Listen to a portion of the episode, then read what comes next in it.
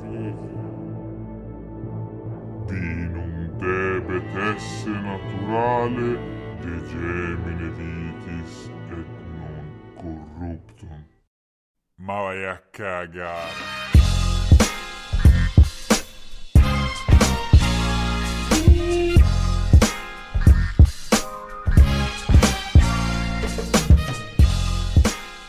Bentornati amici di True the Bottle, nuova puntata. Ciao Simo. Ciao Ale, buongiorno. Oggi siamo una puntatina proprio con le mani conserte, con lo sguardo rivolto verso il cielo, giusto? Esatto, abbiamo iniziato questa nuova puntata con un vero e proprio dogma, il latino. Okay. Che adesso ci devi tradurre e devi fare tutta la parafrasi in latino e...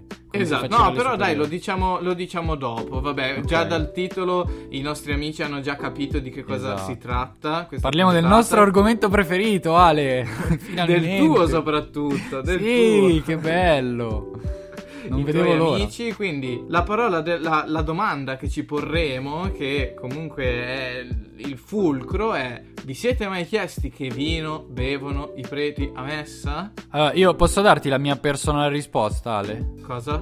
La mia personale risposta alla tua domanda è: no, non me lo sono mai chiesto, sinceramente. Non è vero, è una cazzata, perché io lo so che tu te lo sei chiesto. Ma sì, è vero. E noi ce lo siamo chiesti, poi ne abbiamo parlato tramite, cioè c'è stato dato un input, noi abbiamo fatto qualche ricerca ed è uscito un mondo. Sì. Perché noi pensavamo fosse semplice vino, che i nostri amici preti comunque come noi piace bere.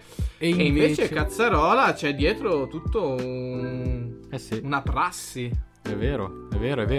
No, ma poi ci sono dei punti che io vorrei vedere e affrontare con te, perché mi spezzano in due dal ridere. Cioè, proprio solo a parlarne mi veniva da ridere di una roba del genere. Quindi vai, andiamo. Infatti il vino, fin dagli albori, è stato un elemento importantissimo per la Chiesa, proprio perché, come appunto dicono le Sacre Scritture, il sangue di Cristo è metaforicamente riportato, per quanto riguarda appunto la celebrazione, nel vino. Esatto. E quindi ha un ruolo ben preponderante. E appunto la frase che abbiamo detto all'inizio, che è quello che tu mi hai mandato a cagare, che è vinum debet esse naturale de gemine vitis et non corruptum, è un dogma, cioè che è il canone 924 del codice di diritto canonico. Sì. Che tu hai tatuato sul petto, giusto? Che io ho tatuato sul petto, e dice praticamente c'è un'unica regola, che è quella appunto nella scelta del vino da messa, perché qua parliamo di vino da messa, vino di vino. Vero, vino di vino. Come te. Cazzo, tu che incastro, no? Che hai fatto. Sì, certo, come me, è vero. Che appunto, come dice questa frase in latino, deve provenire dalla vite e non deve essere sofisticato, cioè non deve essere adulterato da sostanze non regolari. Sì. Cioè non ci devono essere aggiunte sostanze che possono...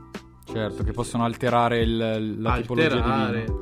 Però io anche qua, cioè, quando stavamo parlando un attimo di come impostare questa puntata, allora andavo su un sito e leggevo: il vino dei preti e della messa deve essere naturale, del tutto fatto dal frutto della vite, non alterato, bla bla bla. Ok, quello che abbiamo detto.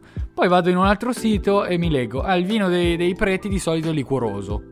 Ma che cazzo, scusa, ma allora è l'esatto opposto di quello che ho letto, ma scusa. Quindi com'è sta storia?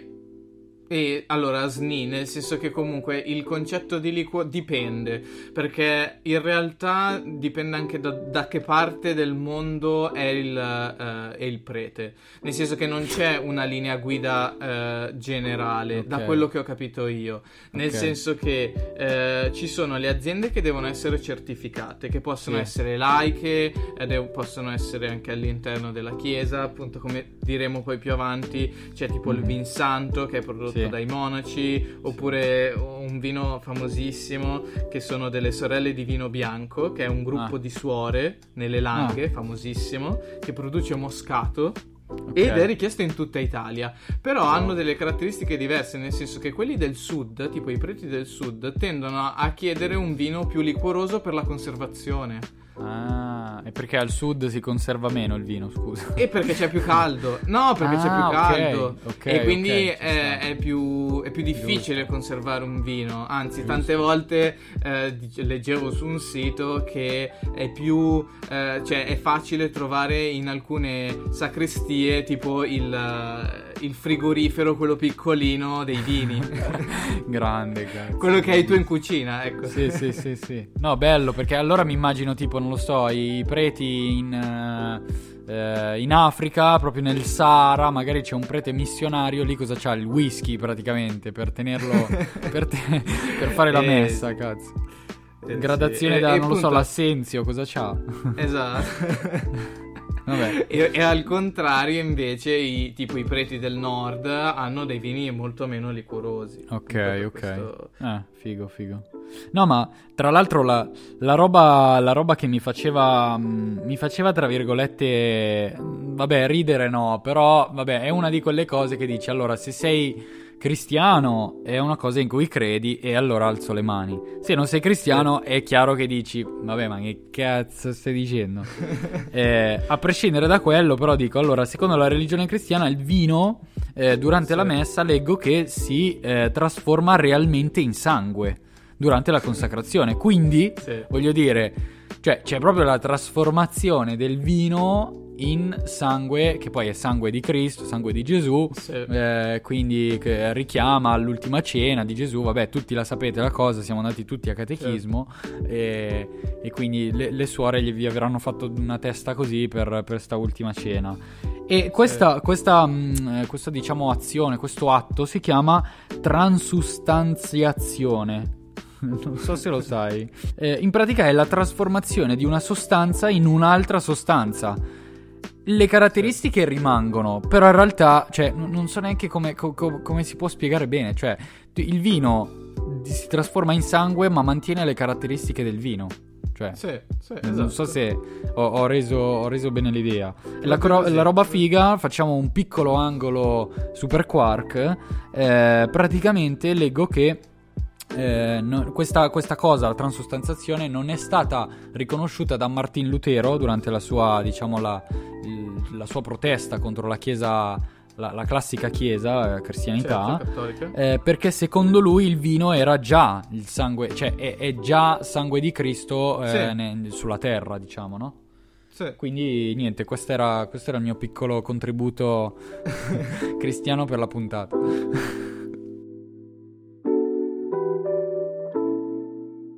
Ecco, quindi tornando un attimo sul discorso come un produttore, quindi laico, può entrare a essere il produttore di vino, ci sono diversi passaggi. Uno di questi appunto è l'autorizzazione vescovile, quindi nel momento in cui tu certifichi che il tuo vino è naturale, quindi senza sostanze che possono cioè che alterano il vino, e appunto il vescovo della tua della tua zona, per esempio mi viene in mente c'è un produttore che leggevo molto famoso che si chiama Roberto Bava che ha prodotto appunto un vino che si chiama Alleluia, che lui è di Cocconato d'Asti, quindi conosco, zona che conosci molto bene. Conosco. Produce il barocco moscato liquoroso e è stato appunto certificato e accettato dal vescovo, quello di Piemontese. Figo, sempre sia lodato allora. Sempre sia lodato. Quindi appunto abbiamo detto, Roberto Bava è un produttore che è al di fuori della chiesa, è un produttore che appunto non è un monaco, un prete o una cosa, però la produzione può essere anche all'interno, quindi prodotta da monaci, come può essere il caso del Vin Santo, di cui abbiamo già parlato in precedenza in varie puntate. Sì, e appunto la produzione che avviene in Umbria poi ricopre un po' tutta l'intera Italia, appunto per quanto riguarda le chiese, e anche al di fuori, perché il vino italiano è anche richiesto per quanto riguarda i vari preti in giro per il mondo, chiaro. Solo per il mercato quello privato, certo. Quello delle case. Ma una domanda, Ale, ma il vino questo qua che hai menzionato di Bava è in vendita? Cioè, nel senso, la si può comprare? Cazzarola, sai che secondo me no? Secondo me neanche. Bisognerebbe documentarsi. Sì, ci documentiamo. Comunque si chiama Alleluia. Non lo so, non guarda, allora, sicuramente non rischio di comprarlo, ma questo è sicuro. Sicuro. Prendi fuoco nel momento. Sì, esatto. In cui... cioè, appena, non lo so, pago con la carta, tipo mi si scioglie il cervello e vabbè.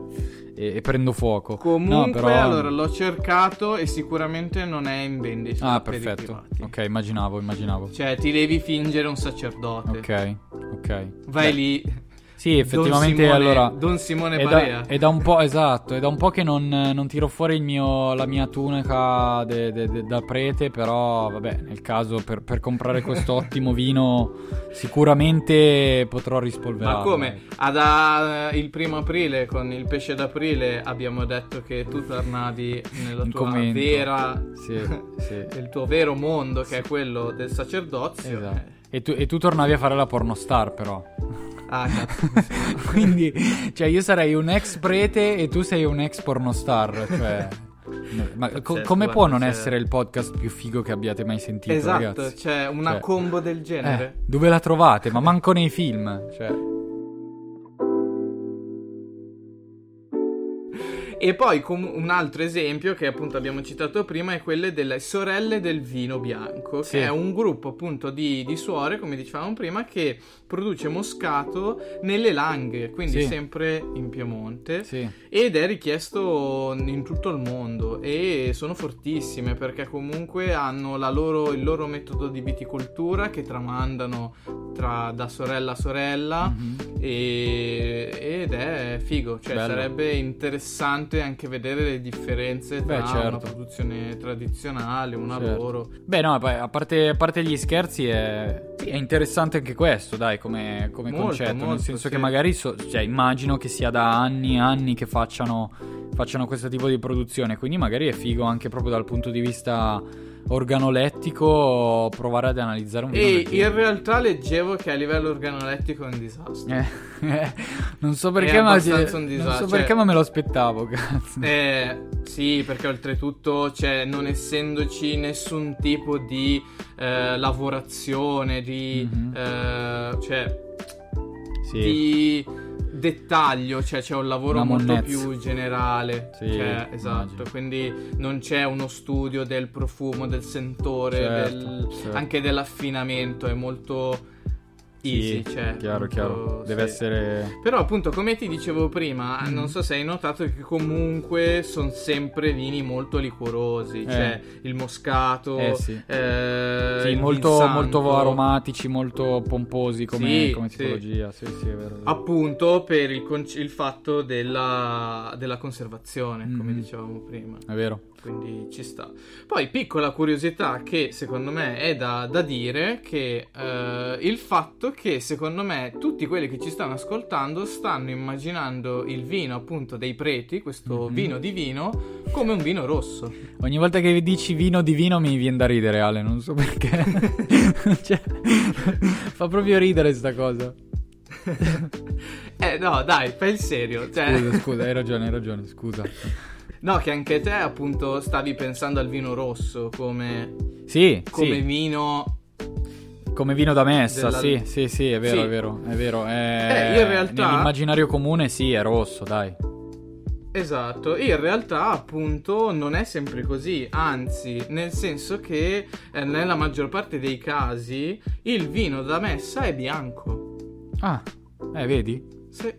Per esempio appunto quello delle sorelle del vino appunto è del vino bianco, come il moscato bianco. Perché secondo te, Simo? Perché ti do 3 opzioni. Vai. Perché vai. È una gradazione alcolica minore. Ok. Poi perché macchia meno gli indumenti e le tovaglie. Le tovaglie, eh? E poi? Le tovaglie. E perché i preti piacciono più i vini bianchi. Ah. Sono più schizzinosi. La prima la escludo perché non mi pare. Ma forse la seconda. Che gradazione alcolica più alta. Sì, beh, dai, cioè, vabbè, non è detto che un vino rosso sia più alcolico di uno bianco. Però, sì, ma forse la seconda, ma proprio la sparo. Esatto, esatto. Hai colto il punto. Praticamente i preti tendono a utilizzare vini bianchi perché se no macchiano tutti gli indumenti e tutte le cose che se no dovrebbero lavare tutte le volte. Ah, grandi. Perché non sono capaci di versare il vino, dici? E quindi lo sbrodolano giù. Oppure perché fanno le bolle mentre lo bevono, no? Non so. Non lo so. Comunque anche questa, vabbè, è abbastanza contraddittoria. Ok. No, beh, allora scusa, mi sorge una domanda adesso. Non è per polemica, giuro. Però dico, allora, ma scusa, ma se per il potere di prima che abbiamo detto, la transustanziazione, il vino si trasforma in sangue, vabbè, mantiene le stesse caratteristiche, ma quindi si trasforma da bianco a rosso sangue? O essendo che si trasforma... Ma no, ma perché comunque è una roba metaforica, cioè... Ah, ecco. Devi entrare nella metafora, cioè nella spiritualità. Tu non sei abbastanza spirituale. Hai ragione. Sono troppo terra, cazzo. Dovrei partire un po' di più per la tangente. Un po' di meditazione, devi un po' parlare con... Ok, con l'io con personale, chi... con l'io interno, interiore. Ok. Con il tuo... Ecco. Sarà fatto. Piccola curiosità, visto che ci siamo, per l'unico paese, per quanto riguarda la Chiesa Cattolica, a consentire l'aggiunta di sostanze per aromatizzare il vino, secondo te qual è? Secondo me... Nel mondo, Allora, l'Australia non esiste, il Molise neanche. Cazzo, l'hai beccato subito, è proprio l'Australia. Cazzo, è l'Australia? Ma no, ma allora è impossibile, non esiste l'Australia. Quello era il Molise che non esiste. Ma anche l'Australia, attenzione, cioè non mica cadere. È vero. Per i terrapiattisti come me l'Australia non esiste, quindi... Cioè, è vero. Vabbè, è vero. Dai. In realtà l'Australia è una base... di Bill Gates per controllare il mondo. Esatto, bravo, esatto. E infatti allora, lì ho capito lì si può aggiungere delle sostanze al vino. Ecco perché adesso torna tutto. È per quello. Esatto. No, assurdo. Dai, chiudiamo questa curiosità. Quindi dicevi appunto in Australia perché? Esatto, perché appunto lo so perché. No, in realtà il perché non si sa. Ho trovato questa notizia che appunto è l'unico paese dove vengono accettati queste aggiunte. Okay. E appunto per chiudere questa puntata divina, sì. Un elemento che ci ha fatto ridere entrambi, sì. Che abbiamo letto appunto nei giorni scorsi quando stavamo appunto trovando delle informazioni, è uno degli ultimi dogmi, sì. Per quanto riguarda appunto il vino da messa, è il consumo di questo vino. Ah sì.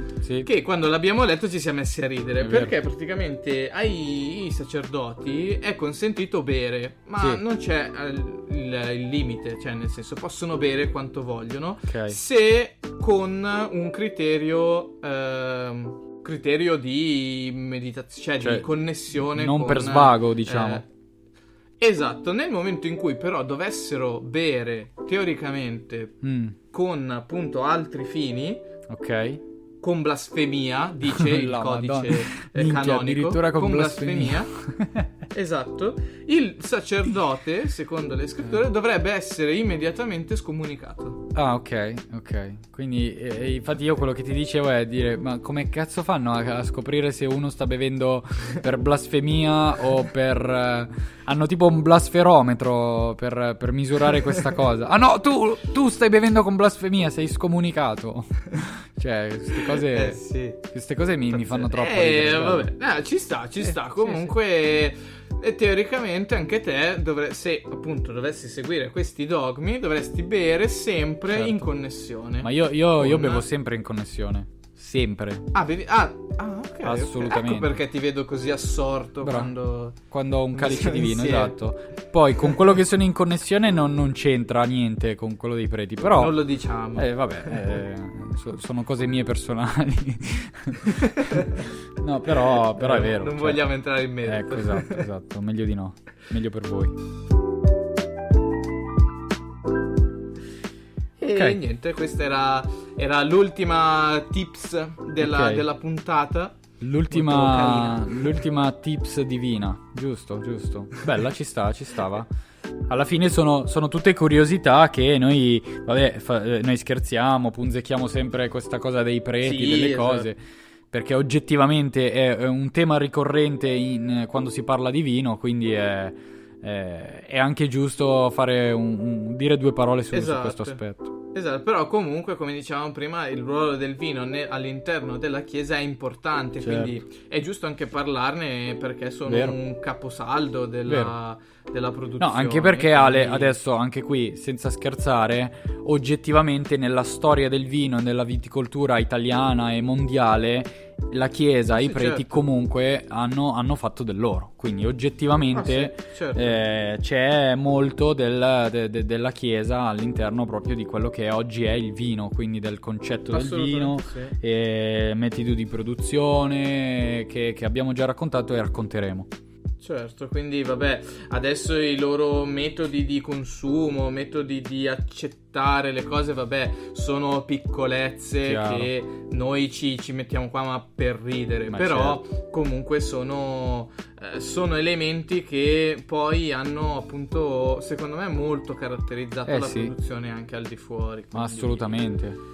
Beh, oggettivamente, pensa solo nella storia quanto e quante cose sono state influenzate dalla Chiesa o comunque dalla religione cristiana, e stessa cosa la si può applicare al vino. È chiaro che esatto. subentrano tutti dei fattori che hanno fatto sì che quello che oggi è il vino come concetto odierno di vino è questo, sì, è questo come lo viviamo. E poi comunque oltretutto loro durante la loro celebrazione ne bevono tanto di vino, cioè comunque fin da piccoli uno, secondo me, io per esempio stesso mi sono chiesto ma che tipologia di vino, cioè il prete va all'Esselunga o va sì. alla Coop e quale vino compra, cioè quello che gli piace di più, e invece no, cioè con questa puntata abbiamo spiegato come ci certo. sono delle regole certo.